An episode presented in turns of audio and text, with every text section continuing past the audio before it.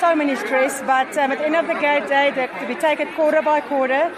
On the second quarter, we, we dropped a little bit because we were passing too many balls away, and I think after the third quarter, we um, KK was in front of us, and I just said to these girls, we have to fight back.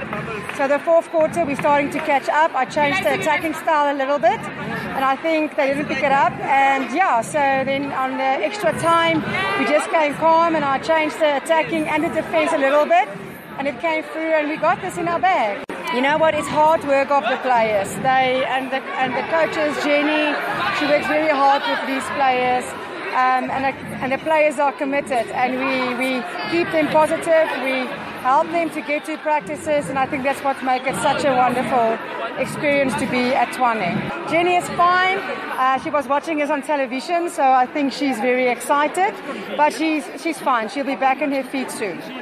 Look, it was a good contesting game, you know, but uh, if you, sh- you can't win if you can't shoot. So we missed just too many goals and um, we created enough turnover, um, but we couldn't convert it. So at the end, um, our attacking end let us down, or our shooting end let us down, and um, but that's the way it goes. And all compliments to Tshwane then to, for creating that pressure, you know, on our shooters.